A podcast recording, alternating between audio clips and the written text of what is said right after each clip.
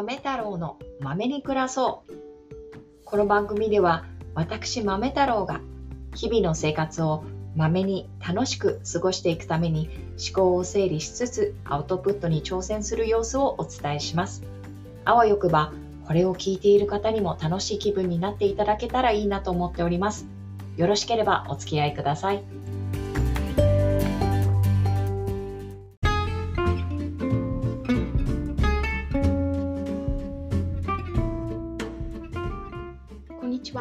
お過ごしですか？豆太郎です。えっ、ー、とですね、前回からだいぶ間が空いてしまいましたね。というのもですね、私というか我が家、1週間ほどインターネットのない生活をしておりました。でですね、ちょこちょこ、まあ、電話のデータを使って何かネットで調べ物をしたりとか、ちょっとあのツイッターを覗いてコメントしたりとかはしたんですけど、それ以外はね、ほとんど使っていなくて、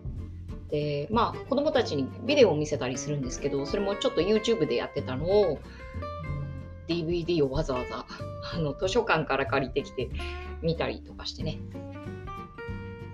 で意外にこうあこの作品も DVD 出てるんだとか新しい発見もあったりして意外とまあ不便ではあったけどやり過ごせるもんだなっていうのが新しい発見でした。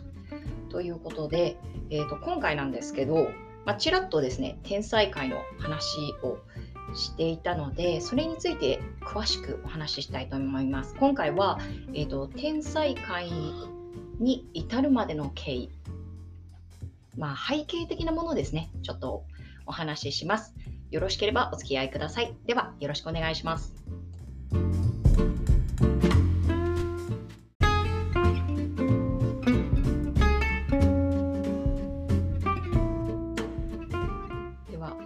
才界というふうに銘打っていますが、天才というキーワードはそもそもどこから来ているのかっていうところなんですけど、これはえーと、前の前身のイベントをちょっと説明するところからちょっと始めてみますね。えーと、前身となったのは多様性を考えるイベントだったんです。でこれ私が主催で、まあ、もともとその私が海外生活が長いっていうのと、まあ、人種的なマイノリティという立場で生きてきた経験があるのでそういうところとかあとは別の人種の方、まあ、黒人の方でもあってもあったりヒスパニックの方であったりとかでそういう方たちと実際にあの関わった経験とかから得た知識それから学校で学んだ知識なんかも含めてそういうのをシェアさせていただいたんですね。でもちろんその多様性っていうのは人種だけの話ではなくてもちろんジェンダー性別のこともそうですしあとは考え方の特性だあったりそれから信仰する宗教政治的思考とかもういろんな数限りないあのカテゴリーがあるんですけどでそういった中でですね議論がですねもうちょっとこう抽象化していって多様な価値観と自分の価値観どう折り合いをつけていくのか。要するにその自分軸、まあ、ハロコミでいうその自分軸っていうところでどうあの自分の価値観っていうのと他者の価値観とのバランスを保っていくのかみたいなところに議論がシフトしていったんですね。でそこでまず基本的にね自分と他人っていう相対的なあの視点にいるとその優劣思考になりやすいっていうところがどうしてもあると思うんですね。あの人はこれができるからすごくて、私はこれができないからすごくない。全然ダメだ。みたいなやつですね。でもそれだと、基本的にこう、自己肯定感だったり、まあ、自己効力感もそうだと思うんですけど、なくす一方になってしまう。し、もちろん視点って普通に考えても一つではないですよね。でそういう中でまず自分がある程度のベースラインに持っていく必要がある要するにあのもちろん主観的に自分を捉えてしまうのは当たり前なんですけれどもそこをあのもう少しニュートラルな視点に持っていかなければいけない。となると自分を認めていく自己重要のプロセスが必要になっていきます。でそこで出てきたのがあセルフコンパッションっていうのが大事だよねと。私はあの人に比べるとこれができないという比較があったとしてもでもこの場に限ってはできないかもしれないけどこっちの状況こっちの場ではできるかもしれないとかあのはたまたあそこは比べる必要はないんだなとか別にできる人に任せればいいんだしとかねその考え方にフレキシブルさを与える一つのあの要素になるだろうと。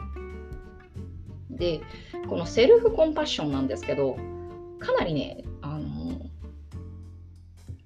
自分をいたわるっていう考え方なんですけどちょっとこう感覚としてつかみにくいところがあるんですよね。まあ、あのそのクリスチャン・ネフさんとかっていうのはあのそのあセルフコンパッションの考案者なわけなんですけどその人は自分の親友をあのいたわるようにね自分をいたわるんだそれぐらい自分を大切に思うことがあのセルフコンパッションなんでだと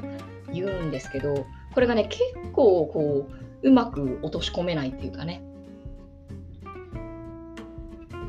でそこでねあそれだったらっていうことであの身近な例であの自分の母がこんなことをしていたよってシェアしてくれたのがあのハラコミメンバーではすごく有名なあさもちゃんという方。あのあさもちゃんもこうあの音声配信されているので聞いてみていただきたいんですけれども。でこのあさもちゃんのお母さんがこの長くなりました。この天才メソッドというメソッドで、まあ、勝手に私がつけちゃったんですけどその発案者でいらっしゃる。であの天才っていうのはどう使われているかっていうとお母様結構ねこうまあちょっとこうね詳細は少しぼかしますけれどもまああのかなり閉塞的なあの閉鎖的な社会でそんな荒波に揉まれながらも自分軸をしっかり持ってあの生きてこられたと。であの朝もちゃんが覚えていらっしゃる限りでお母様はいつも私は天才だからと言っていたと。でここですぐ皆さんあこれ self-affirmation じゃないっていうふうにあの考えられるかもしれません。 self-affirmation があの効果がないとかっていうそういうことではなくってでもなんか私がお話聞いている限りではそれを多分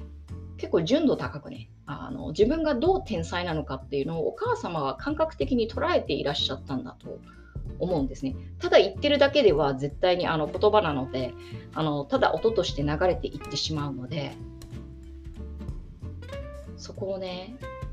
あの本当に自分は天才なんだって思っているいやもう私からしても天才なんだけれどもでもその自分で自分を信じられるっていう本当に自信そのものたんだろうなと思うしあの朝もちゃんもさおっしゃってたんですけどその誰もね貶められることがないんです。その相対的な価値観の中に私たちが生きているにもかかわらず私が天才だったら私が選んだこの伴侶も天才だし何だったら私のところに生まれてきた子供たちだってしあの天才だしそれでいてもうちょっとねこの間あの偶然席一緒になった人だって天才なんですよ。この広がる天才の輪っていうねそしてまあ本当に自己需要からの他者需要っていうのがかなりスムーズにシフトできるっていうところがいいなと思いました。っていうかもうその考え自体がですね天才だなと思ったんですね。でもうあのその多様性のイベントでもそこからの盛り上がりがねもう半端なくてもう皆さん高いテンションのままイベントを終えたっていう記憶があります。本当に素晴らしかったです。で、そこからじゃあスピンオフとして多様性、多様的な価値観で生きるのスピンオフとしてじゃあ天才会やってみようで天才会をしたんですけれども、ね、うまく説明できてるのかな私なんかこの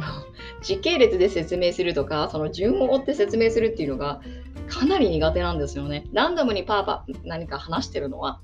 得意なんですけど、そう、そこがね、でも伝わったらいいなということで、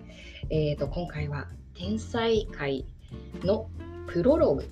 といった感じでどのように天才界があのそのコンセプトが作られたのかというお話をしました。えーと、ここまでお聞きいただいてどうもありがとうございます。えー、これを聞いているあなたの一日が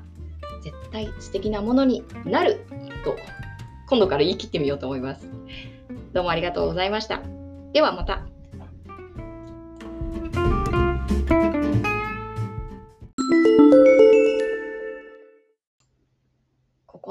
セルフコンパッションに関して一つ訂正があります。あ、二つかなえっ、ー、と、一つは考案者の方はクリスティーン・ネフさんです。で、もう一点は、えっと、セルフコンパッションイコール自分をいたわることというふうにお話ししてしまっているんですが、それはある一部であって、メインとしては自分を長所も短所も含めてありのままに、あるがままに受け入れるということが大前提のコンセプトになっています。お詫びして訂正いたします。